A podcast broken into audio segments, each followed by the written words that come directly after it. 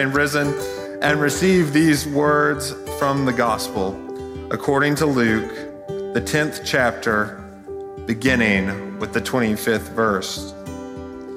Just then, a lawyer stood up to test Jesus.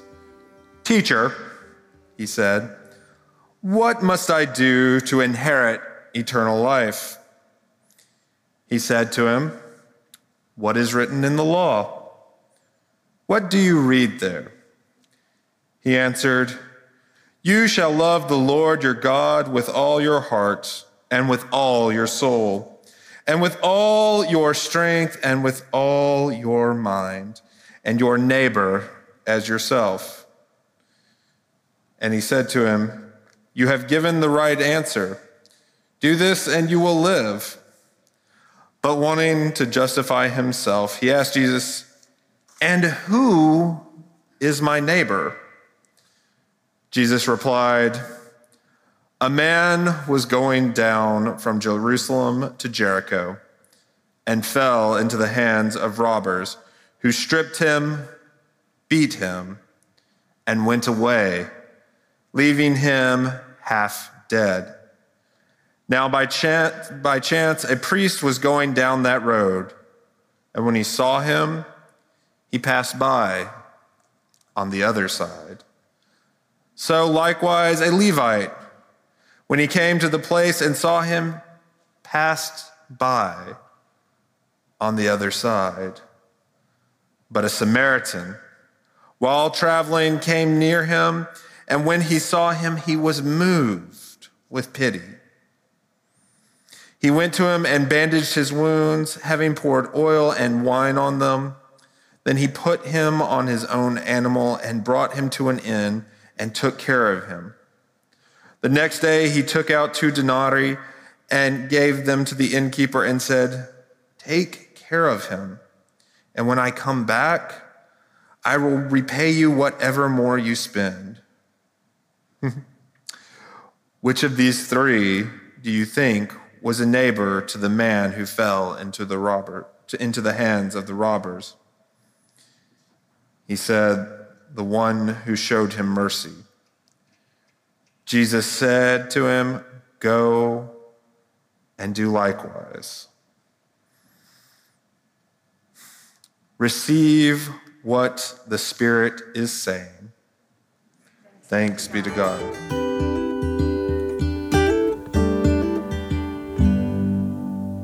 Good morning. It is such a joy to be with you this morning. Uh, Pastor Ben and I had a quick conferral. Um, there was supposed to be a moment in which he introduced me. I will tell you that is my least favorite part of any guest preaching opportunity I ever have. Um, I, I won't pretend it's false humility, it's just sort of general embarrassment, right? So I'm a person who's done some stuff and I have a job.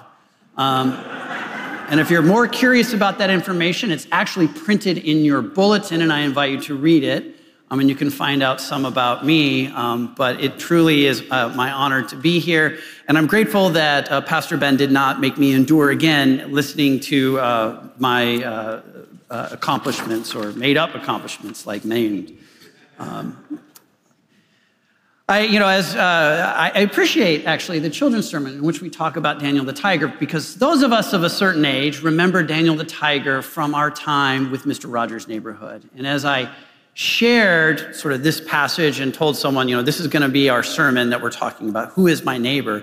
Immediately, one of my friends texted me and they're like, I really hope that you're going to change out of your robe into a cardigan and put on your sneakers for this conversation. And I said, you know, that is a great idea. Um, I have these particular sneakers that I wear uh, in, my, uh, in my role at American University um, that sort of are in university colors because I've discovered that since I'm watching around, walking around campus so much, sneakers serve me much better. And it seemed almost appropriate, but uh, the amount of time added on top of the sermon seemed like a lot. Um, I extend to you as well the greetings of my wife and children who couldn't be with us this morning. Um, those of you who are familiar with summer activities in our area, it is swim season. Um, and my, uh, my, one of my children, who just made it on the swim team this year, uh, got to be on a relay this morning at Relay Carnival. And while I was preaching our first sermon, uh, my first time here in the first worship service, I saw my phone in the pew like light up. And I knew that that meant I got the result, um, which was very exciting. And so I know that everyone here is riveted. He tied for first. So, so we're very excited. Yeah, absolutely. I got asked a lot of questions about why I was dressed up for a swim meet, and I assured him I wasn't staying. It is such an honor to stand in this pulpit. Foundry has stood in this nation's capital for more than 200 years, calling us as a nation and a society to, re- to realize our full and better selves. We together, we Methodists together, belong to a theological tradition that has the audacity to, access, uh, to suggest that the world is not as God intends it to be, but more than that, we have the capacity to change it. We can make this world a gentler place. And because we hold these theological ideas of both agency and freedom together, we have a moral obligation and a Christian mission, witness, to work for that change in our lives and in our society. So, from this great pulpit, prophetic voices of justice and compassion have called out through the years to move us to realize our full and gentler selves. And it makes me anxious thinking of all of those voices, guests and otherwise, that have spoken from this place. President Lincoln sat in its pews, Roosevelt as well, Churchill has been here. Most recently, William Barber was in this space preaching from this place. It makes me a little uncomfortable. Who am I to stand here in that place? But more personally and significantly important for me right now is that you are the home congregation of the fully ordained deacon T.C. Morrow.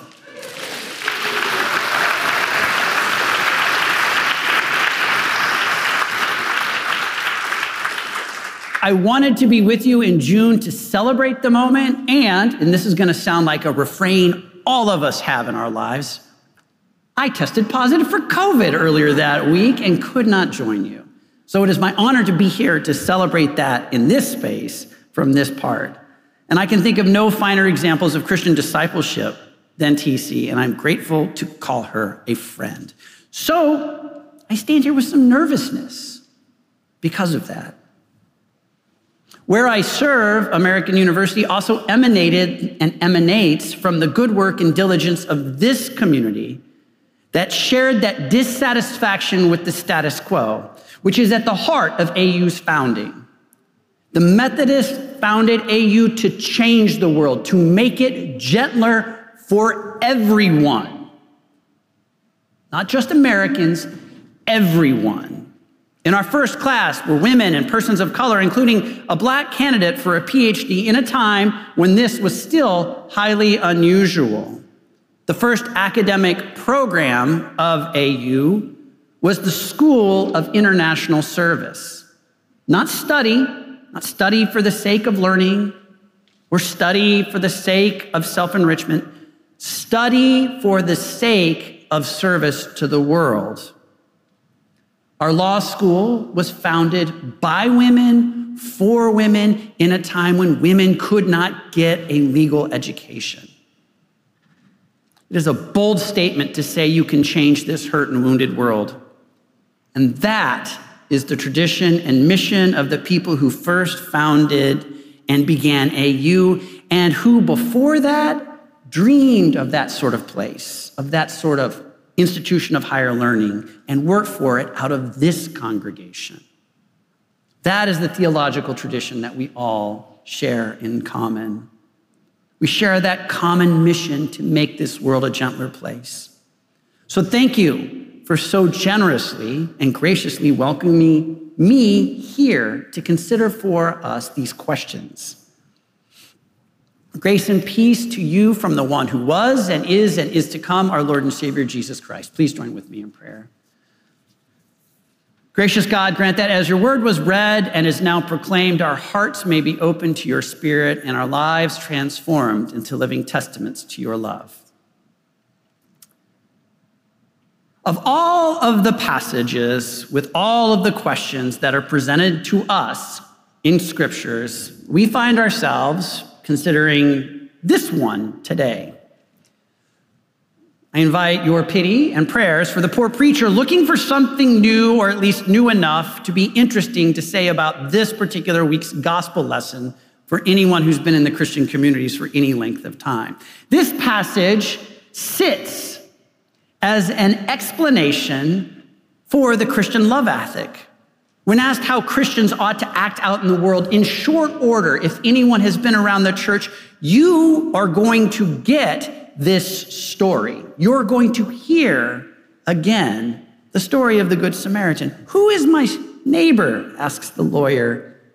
And we get, as we often do, this story from Jesus, who always seemed to have an immediate grasp of both the presenting problem and the underlying issue, who always seemed to have at hand such apt illustrations who, in a gentle and circuitous way, would lead a questioner from where they were to the very border of a broader, gentler, greater truth, giving them, the questioner, the opportunity for their own free will.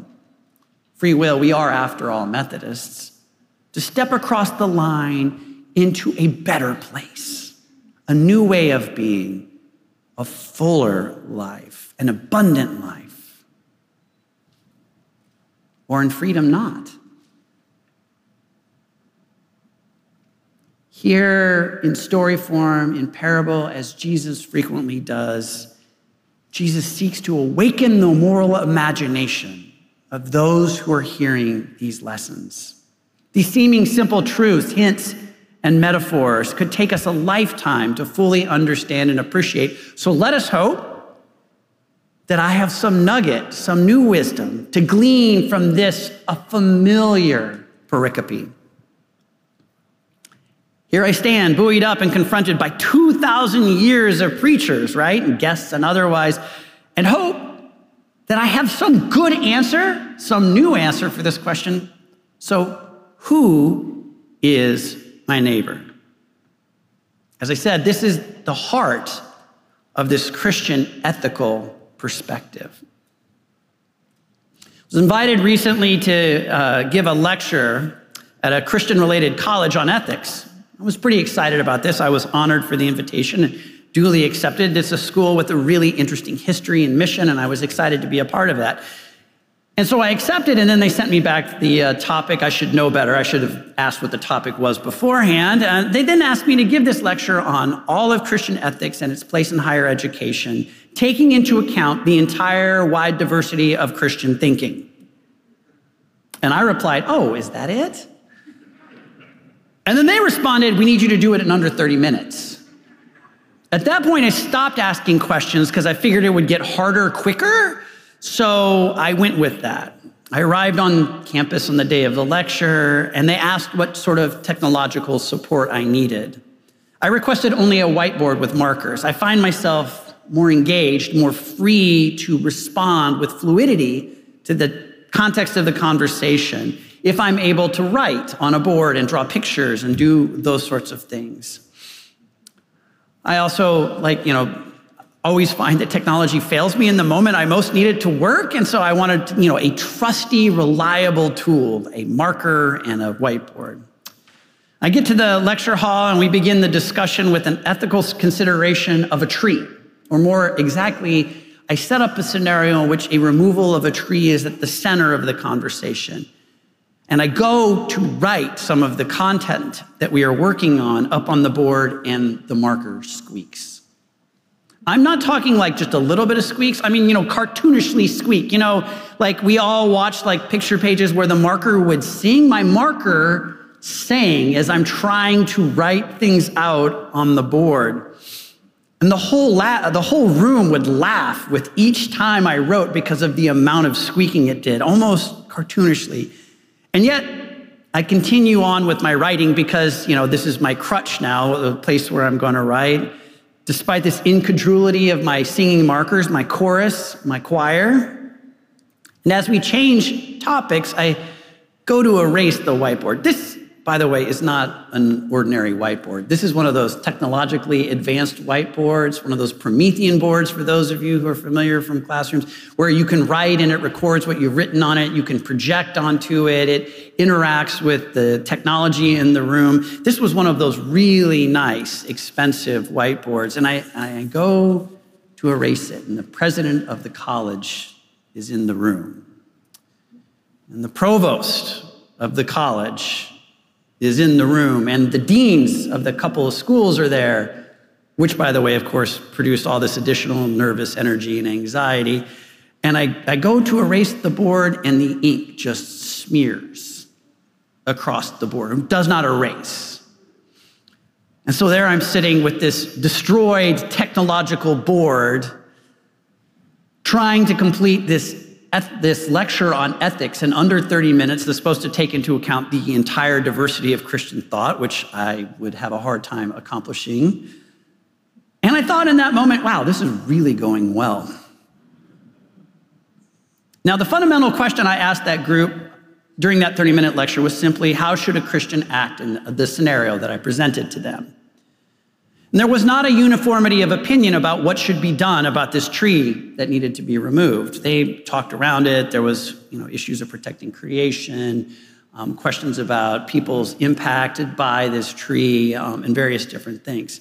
Um, there was not sort of a common opinion what would happen. And then I asked that question that stopped everyone for a moment, because um, they had no problem offering an answer to that question of what we should do. But when I asked why, there was silence for a moment, right?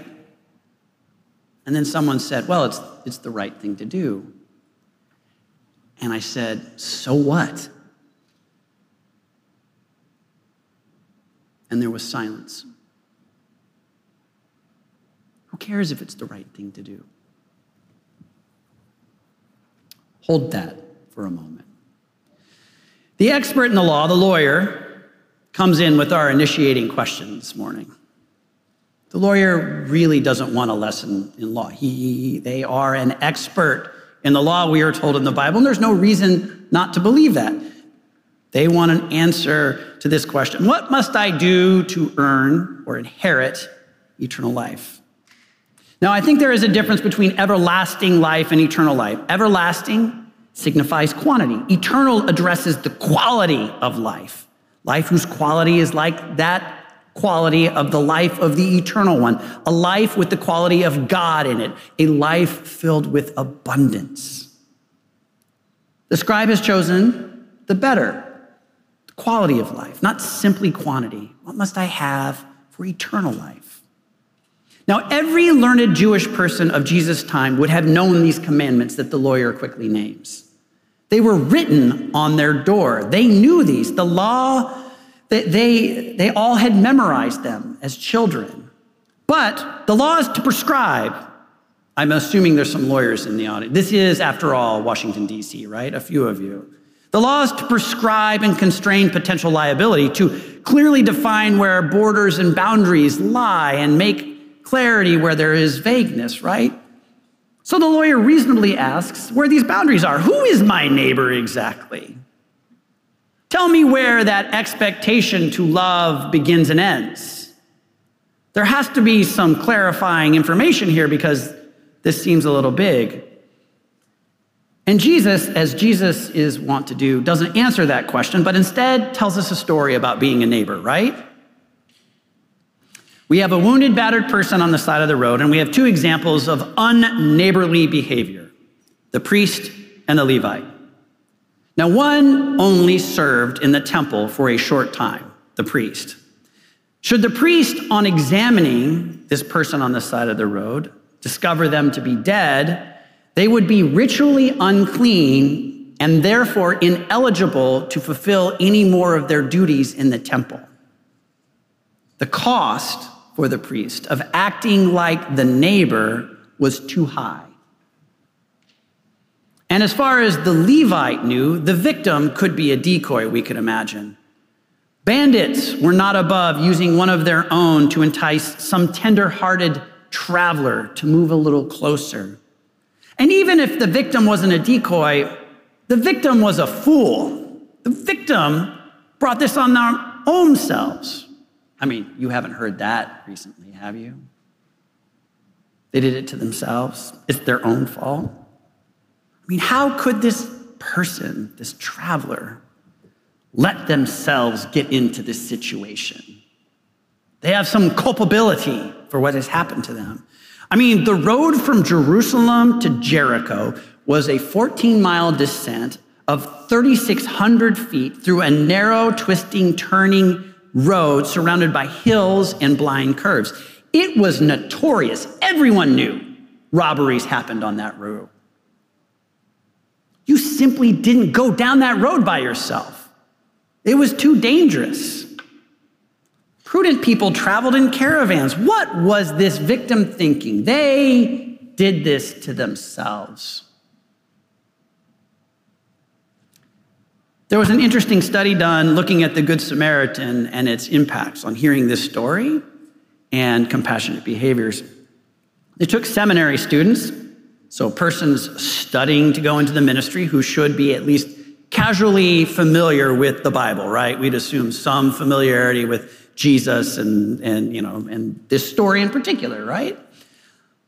And they led them through the traits associated with compassion in a conversation and then uh, hosted a discussion about the Good Samaritan. They looked at it as a group um, and studied the scripture.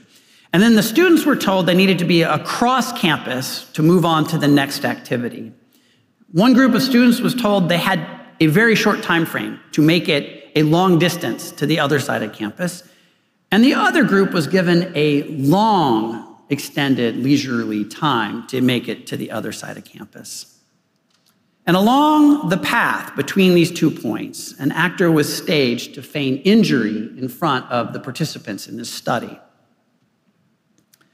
Those who were in a hurry were over 90% unlikely to stop for a person they see injured in their path. In fact, one of the participants stepped over the stage victim to get into the building that they needed to go to for the next part. The only correlated value that the researchers could find that could might make sense of who would stop and help and who wouldn't was hurriedness. How time constrained you felt. One could wonder how much compassion we lose when we embrace a culture of rush rather than presence. What happens if we slow down for a moment and notice one another? Returning now to scripture, we come now to our hero, the Samaritan. To the Jewish community of the first century, the Samaritans are the lowest, worst, most horrible people on earth. And the feeling was sort of mutual between the Samaritans and the Jewish community. The Samaritans had a religion that sort of looked like that of the Jewish people, but not completely. One did not even need to be ethnically Samaritan to be called a Samaritan. Irreligious and unorthodox people in the Jewish community were frequently called Samaritans as a put down. It was a racial slur of its time. See, Samaritans had different politics, different allegiances than good, upstanding members of the Jewish society. They thought differently. To make matters worse, our hero seems to be a traveling merchant I mean, how can you trust or believe anyone who doesn't have a home but is constantly on the move? And we know this because the innkeeper, also not considered a trustworthy group, knew the Samaritan's credits to be good, believed that the Samaritan would come back and pay the rest of the bill, right? And was trusted by the Samaritan to be honest. Jesus as with most parables, by using a Samaritan, challenges the assumptions and expectations of the first hearers and turns the world as you want it to be upside down, as the gospel always does. You have to imagine a person right now wearing apparel, identifying themselves as standing against everything you believe politically and socially. A t shirt, a button, or I don't know, a red baseball hat. That would be maybe the closest approximation to a Jewish experience of a Samaritan you could find. The Samaritan is someone that in the first century Jewish hearers' minds would have believed, they would have believed to be absolutely committed to opposing the moral opinion and the right thing to do in that situation. The person least likely to do the right thing. And yet, Jesus gives us the Samaritan as our example. Go and do likewise. I suspect the first hearers didn't even think it was possible for a Samaritan to ever act that nobly. So we have to wonder, right? Who is our neighbor? Who is our neighbor? Going back to that lecture, we sat in silence for a bit, and then someone offered, you know, well, I mean, you know, it's the right thing to do, and you, you should always do the right thing. And I continued, and, and so what? Like, why? Who cares? Who cares if you do the right thing? And they responded, well, you know, I think as a Christian, we have to do the right thing so we can go to heaven. Is that it? We do what is right because we want a bus ticket to go to heaven? Is our relationship with the divine and each other purely transactional? Is it a spiritual economy that we're working through here? I do this, you give me that. I do right, I get to go to heaven. Is this Pascal's wager? Teacher, what must I do to e- earn eternal life? Right? That's the setup question. And what does the law say? What does the law command? To love. Think on this for a moment. The lawyer asked a question about earning something. How do I get what I want? And Jesus responds that abundant life, a life that is like that of the divine, requires love. The lawyer asks, Who are they supposed to love? And Jesus answers not by telling them that answer, but by telling them what love was or is. Jesus is answering the first question when it looks like Jesus is answering the second question. And what do we find there? What do we find out about love from what the Samaritan does? Love gives and expects nothing in return. Do you love God because you'll get something out of this deal? Do we seek to become followers of Jesus because there's something we get? Or do we do it without that expectation? Did the Samaritan expect to be repaid for their actions? There's nothing in that parable that suggests this. Jesus calls into question that first answer, right? To love God with all your heart, mind, and soul. Really? So why are you asking me about earning something? Why are you wondering what you get? If you love God, it's not that sort of relationship. Howard Thurman, a black mystic thinker, wrote Behold the miracle. Love has no awareness, of merit or demerit, it has no scale by which its portion may be weighed or measured. It does not seek to balance giving and receiving. Love loves. That is its nature. This does not mean that it is blind, naive, or pretentious, but rather that love holds its object securely in its grasps, calling all that it sees by its true name, but surrounding all with a wisdom born both of its passion and its understanding. Here is no traffic in sentimentality, no catering either to weakness or strength. Instead, there is a robust vitality that quickens the roots of personality, creating an unfolding of the self that redefines, reshapes, and makes all things new. We hear that somewhere else in the gospel. Behold, I make all things new. What must we do to earn, discover, inherit abundant living? To love the unique and beautiful images of God that each of us, each of you, and every person around you has been created to be. That sounds nice and beautiful and easy, but friends, it is a hard thing. Remember, Jesus is using a Samaritan. That was not easy for people to hear. Prior to his death, John Lewis spoke at a lecture I happened to be at of the need for us to love and to love, to know and share love with one another as a means of addressing the social distrust and evil and white supremacy of our society. He called us all to rise to the full heights of this love, and a student at the lecture challenged him for giving an answer that seemed too simple, too easy, too soft. And his response was to say that love is hard. When they come at you with nightsticks, attack dogs, and fire hoses, love is not the easy answer.